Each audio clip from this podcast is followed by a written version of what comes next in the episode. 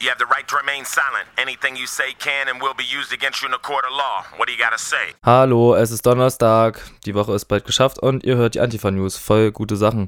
Was gibt es heute zu hören hier bei den Antifanews? Zum einen gibt es in Freiburg schon seit April ein Problem, und zwar hat die Wagenplatzgruppe Sand im Getriebe ein Problem, dass ihre Wagen beschlagnahmt wurden. Dazu, wie gesagt, ein kurzer Beitrag.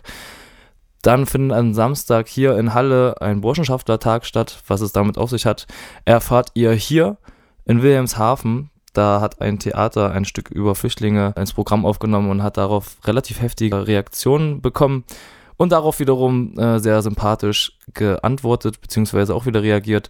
Außerdem hat Stephan Grigat im Oktober ein neues Buch rausgebracht. Ich konnte mit ihm über seine Neuerscheinung sprechen und das alles könnt ihr jetzt hier auf Radio Korax hören. Im April diesen Jahres wurden elf Bau- oder naja, besser gesagt Wohnwegen der Freiburger Wagengruppe Sand im Getriebe von der Stadtverwaltung beschlagnahmt.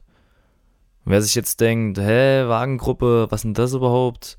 Hier ein kleiner Auszug aus dem Selbstverständnis von Sand im Getriebe. Das Wagenkollektiv Sand im Getriebe ist eine Gemeinschaft von Menschen, die sich für ein gemeinsames Leben auf Rädern entschieden haben. In individuell ausgebauten L K Ws, Bauwägen, Zirkuswägen, Wohnwägen und Wohnmobilen wagen wir dieses Abenteuer.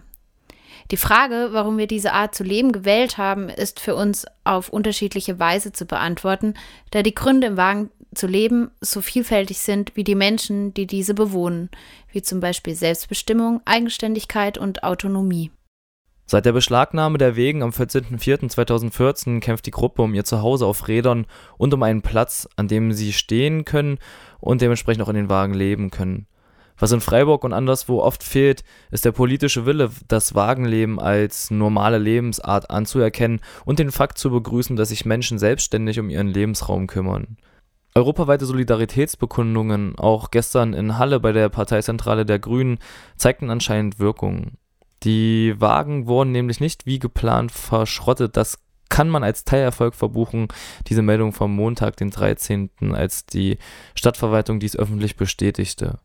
Die Wagen kommen aber auf einen privaten Stellplatz, wo das Wohnen immer noch nicht möglich ist. Das bedeutet, dass die Menschen von Sand im Getriebe also weiterhin obdachlos sind und das dem Stadtverwaltungswillen nach. Und das bedeutet wiederum, dass Solidaritätsaktionen und auch die Wagenplatzthematik sowieso weiterhin aktuell bleiben und auch in der Öffentlichkeit wahrnehmbar sein müssen und natürlich auch gestaltet werden müssen. In Freiburg findet deshalb diesen Samstag, also den achtzehnten Oktober, ein galaxisweit mobilisierter Aktionstag unter dem Motto Autoritäre Stadtpolitik in die Schrottpresse statt. Wer sich weiter informieren möchte, checkt erstmal sandimgetriebe punkt noblogs punkt org und überlegt sich dann, wie jeder und jede selbst aktiv werden kann. Sicherlich lohnt es sich schon mal beim grünen Büro der Stadt vorbei zu schnuppern und klar zu sagen, was man von der Praxis der Freiburger Parteikolleginnen und Kolleginnen hält. Und verwechselt diese Wagenplatzgruppe Sand am Getriebe bitte nicht mit diesem Attac-Rundbriefzeug. Dankeschön. sandimgetriebe punkt noblogs punkt org. Ja, ich sag mal, so ein gewisser gesunder Traditionalismus ist ja vom Prinzip her nicht verkehrt. Es hat ja auch was mit Kulturpflege zu tun, die wir hier betreiben. Kultur bewahren ist ja auch eine Aufgabe. Bla bla bla. Solche kultur- und traditionspflegenden Gestalten werden am Samstag in Halle zusammenkommen, wenn die Burschen der Corps Borussia, Guestphalia und Palaiomarchia und deren Freunde sich mittags zu einem Symposium, abends dann zum gemeinsamen Essen und dem rituellen Besäufnis in Halle treffen. Völkisches Denken und der Hang zum Nationalismus, der Menschen in unterschiedliche Wertekategorien einteilt und so die Diskriminierung von Personengruppen fördert, ist ein wichtiger Bestandteil in Studentenverbindungen. Damit grenzen sie sich einerseits grundsätzlich von Nicht-Verbindungsmitgliedern ab und konstruieren andererseits ihre Position als selbsternannte Elite. Besonders leistungsstarke und in ihrer Verbindung engagierte Studenten werden im Rahmen des Symposiums am Samstag in Halle reden, vermutlich im Kreise etlicher alter Herren und Verbindungsbrüder. Um Unklarheiten auszuräumen und dem Selbstmitleid der Burschen, sie würden missverstanden und zu Unrecht in eine Schublade gesteckt werden, entgegenzuwirken, will ich euch einen kurzen Überblick zum Thema Studentenverbindung geben. Oft werden die Begriffe Verbindung und Burschenschaft synonym verwendet, allerdings ist das so nicht ganz korrekt. – Verbindung oder Kooperation ist ein Oberbegriff und bezeichnet eine Gemeinschaft auf Lebenszeit männlicher Studierenden und berufstätigen Akademikern. Burschenschaften, Landsmannschaften, Chors oder Sängerschaften sind wiederum eine bestimmte Art von Verbindung, die sich im Hinblick auf ihre Grundsätze, Geschichte und Rituale voneinander unterscheiden. Alle endgültig aufgenommenen Mitglieder bei jeder Art von Verbindung werden als Burschen bezeichnet. Das erklärt vermutlich die Gleichsetzung der Begriffe Verbindung und Burschenschaft im Alltagssprech. Allen Verbindungen gemeinsam ist das sogenannte Lebensbundprinzip. Das heißt, trittst du einmal in eine solche Verbindung ein, verpflichtest du dich damit, deiner Verbindung das ganze Leben lang treu zu sein. Und während des Studiums beginnt man da als Fuchs und arbeitet sich dann durch das Durchlaufen verschiedener Rituale, meistens durch das Schlagen einer Mensur, also im studentischen Fechten, zum Burschen und später zum Inaktiven hoch. Mit Abschluss des Studiums wird man dann zum alten Herrn, der vor allem die Verbindung finanziell supportet und die berufliche Karriere seiner Burschen auf die Sprünge hilft. Auf allen Ebenen ist das Verbindungsleben geprägt von Hierarchien und Abhängigkeitsverhältnissen, von Umgangs-, Sprach- und Verhaltensformen, die an die Tradition des achtzehnten und neunzehnten Jahrhunderts anknüpfen. Sei es die Laufbahn eines jeden Burschen, vom Neuling zum alten Herrn, die rituellen Trinkgelage oder das Fechten, alles läuft nach festen Regeln ab, bei denen es darum geht, sich dem Kollektiv unterzuordnen und auf die Persönlichkeitsbildung eines hörigen, verbindungstreuen Burschen hinzuwirken. Diese sogenannte Persönlichkeitsbildung hat also nichts mit der Heranbildung eines freien, eigenständig denkenden Individuums zu tun, sondern mit der vollständigen Anpassung an die konservativen Strukturen, die die Regularien innerhalb der Verbindung vorgeben. In den letzten Jahren hat vor allem der Dachverband Deutscher Burschenschaften von sich reden gemacht, dem auch die Hallenser Burschenschaft Germania in der Albert-Schweitzer-Straße angehört. Der offensichtliche Rechtsruck, der in der Forderung eines ARIA-Ausweises für ihre Mitglieder beim Burschentag im Sommer zweitausendzwölf gipfelte, brachte den völkischen Rassismus der Burschenschaften in die öffentliche Berichterstattung und hatte eine Austrittswelle aus dem Dachverband zur Folge. Die Germania in Halle scheint kein Problem damit zu haben, gehört sie doch nach wie vor dem Nazi-Dachverband Deutscher Burschenschaften an und unterstützt zudem die Seite Politically Incorrect, wo Neonazis, VerschwörungstheoretikerInnen, Rechtspopulisten und allerhand andere Spinner ihre menschenverachtenden Ideologien kundtun. Neben der Germania als einzige Burschenschaft gibt es in Halle über zehn weitere Studentenverbindungen, die versuchen, sich von dem rechten Image, das ihnen vorauseilt, abzugrenzen. So geben sich zum Beispiel die Corps, die sich jetzt am Samstag treffen werden, in ihrer Internetpräsenz als weltoffen und politisch neutral.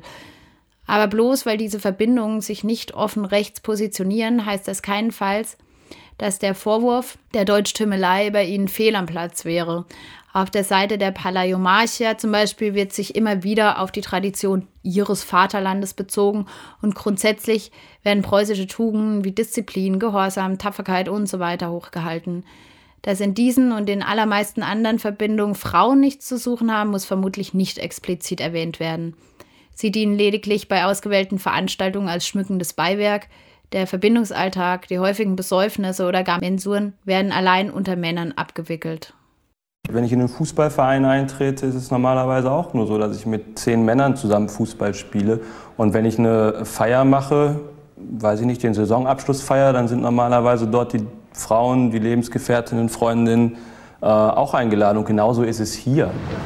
Der Ausschluss eines Geschlechts wird also mit der schon etablierten patriarchalen Ordnung gerechtfertigt, die sexistische Normalität als Erklärung für die Ausgrenzung von Frauen aus studentischen Verbindungen herangezogen. Ob nun der allgegenwärtige Sexismus, das deutschnationale Treiben oder der völkische Traditionalismus, solltet ihr dem etwas entgegensetzen wollen, habt ihr kommenden Samstag dazu die Möglichkeit.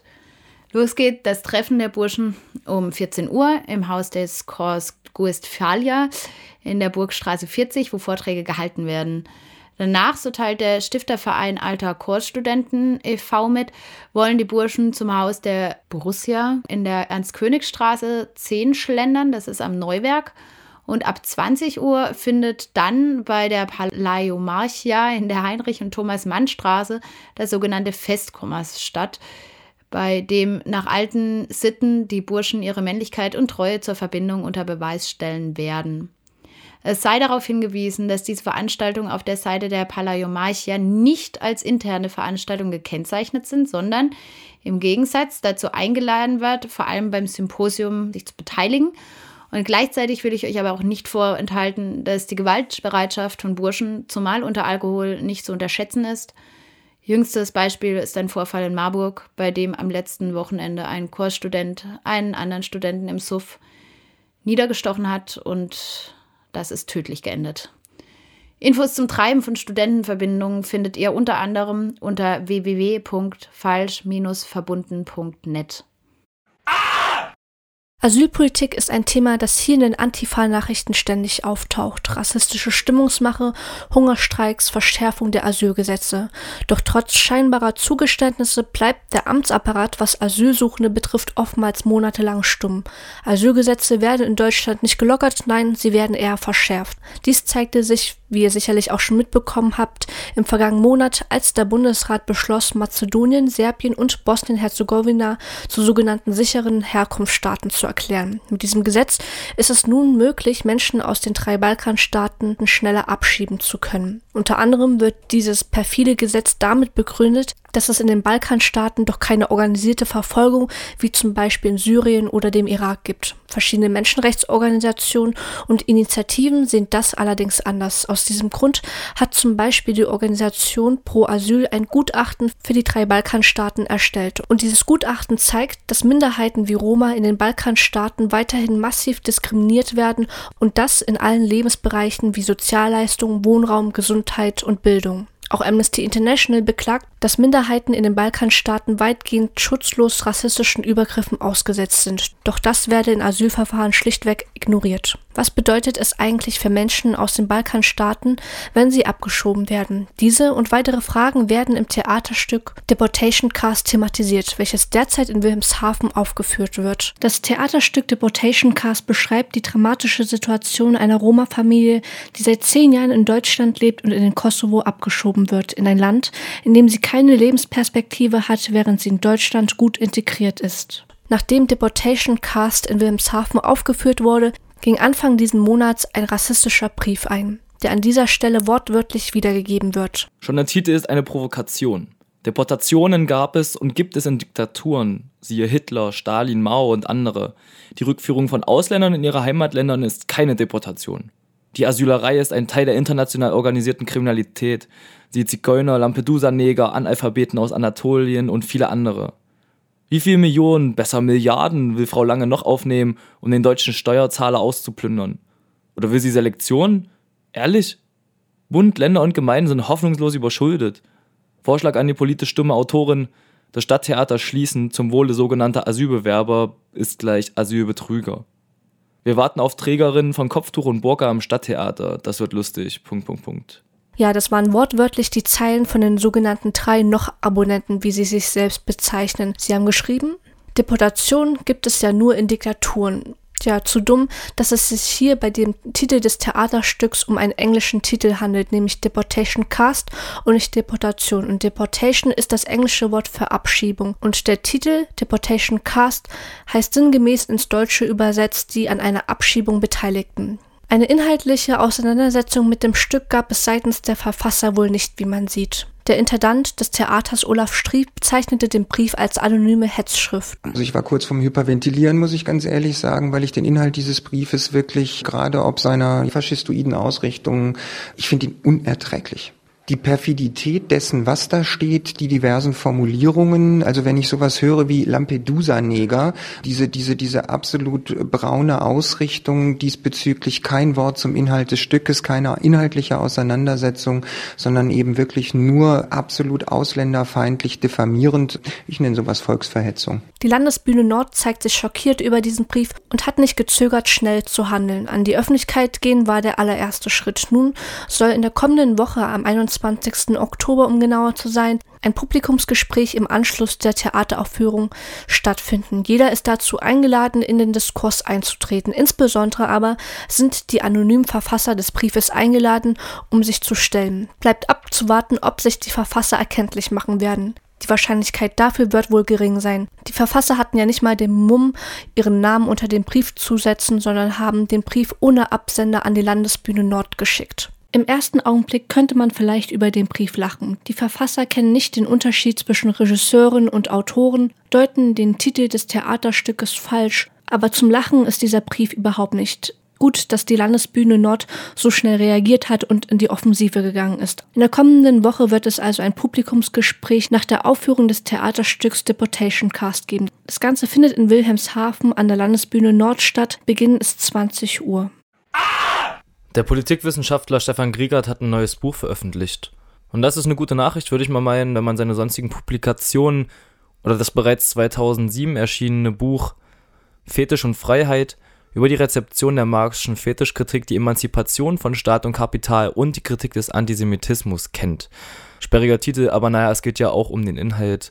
Und jedenfalls jetzt neu im Oktober beim Konkretverlag erschienen ist Die Einsamkeit Israels, Zionismus, die israelische Linke und die iranische Bedrohung. Die Besonderheit an dieser nationalen Ideologie, dass es eine unmittelbare Reaktion auf den Antisemitismus ist. Und ich versuche in meinem Buch aufzuzeigen, inwiefern das in der deutschsprachigen Ostdiskussion leider viel zu selten berücksichtigt wird, dass das genau das Wesentliche am Zionismus ausmacht.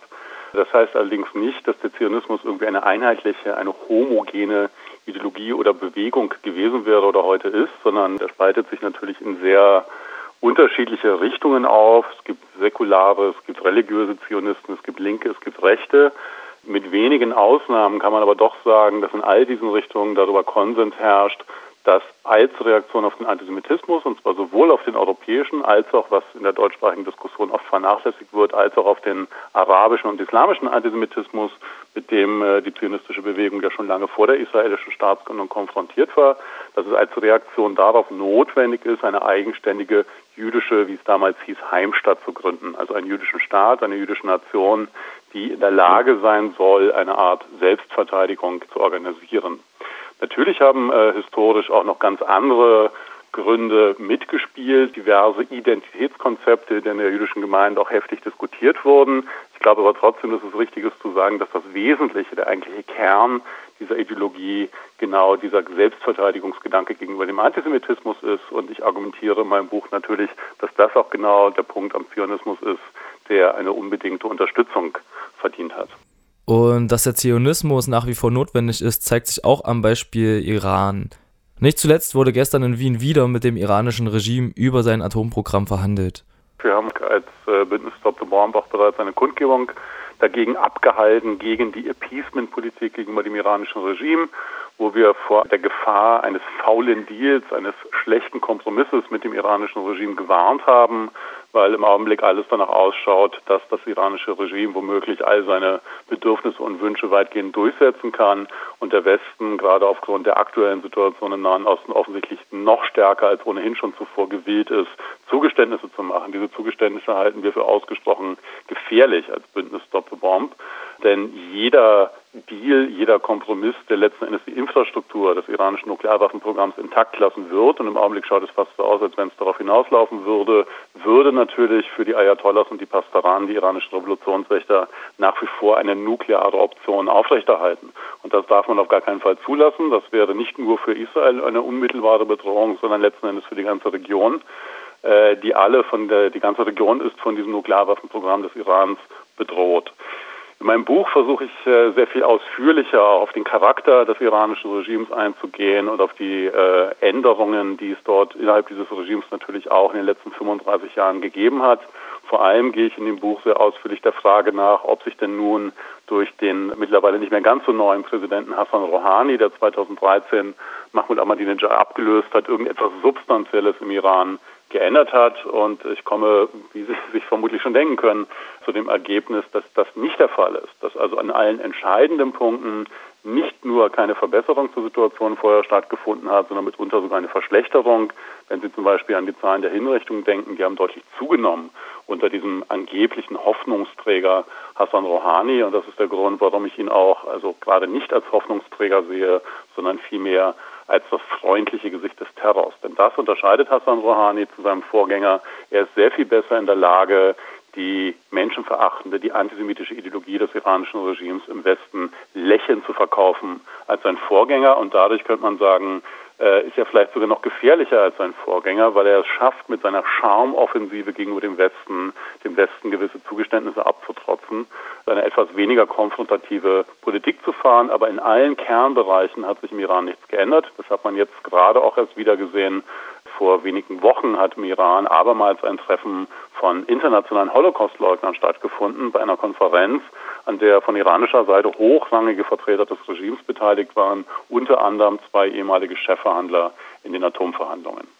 In seinem Buch Die Einsamkeit Israels geht Stephan Grigat unter anderem auf kommunistische Ideen und ihre Ausläufer in Israel, auf das Osloer Abkommen, die zweite Intifada und den arabischen Frühling als Friedensprozess gegen Israel oder aber auch auf die sogenannte Augstein-Linke in Deutschland ein. Ich spreche von einer Augstein-Linken, da geht es natürlich um eine Kritik an Jakob Augstein und den ganz offen anti-israelischen Ressentiments, die er über fast zwei Jahre hinweg in seiner doch nicht ganz einflusslosen Kolumne auf Spiegel Online veröffentlicht hat. Wenn es nur um Augstein ginge, wäre das Problem ja nicht so groß. Dann wäre das ein, wenn auch relativ einflussreicher und bekannter Journalist. Das Problem ist ja, dass Augstein offensichtlich einer großen Mehrheit der Linken ähm, geradezu aus dem Herzen gesprochen hat und keineswegs nur der Linken und deswegen dieser Begriff die Augstein-Linke. Man könnte sie auch Günter Grass Linke nennen, das wäre so ähnlich, nur Jakob Augstein hat diese Ressentiments gegen Israel einen Tick mehr modernisiert als Günter Grass, dem mittlerweile ja nun auch von einigen seiner Fans doch übel genommen wird, dass er Jahrzehnte über seine Mitglied in der S S, äh, in der Waffen-S S geschwiegen hat. Es geht in meinem Buch allerdings keineswegs nur um die Linke. Ich habe mein Unterkapitel, das ganz bewusst Extremismus der Mitte heißt. Es wäre, glaube ich, auch ein Fehler, sich heute ausschließlich auf die Linke zu kaprizieren. Die Linke, gewisse Fraktionen, gerade der radikalen Linken, haben über Jahrzehnte hinweg wirklich eine Art Avantgarde-Funktion gehabt, wenn es äh, um den Hass auf Israel ging, wenn es um den Antizionismus ging.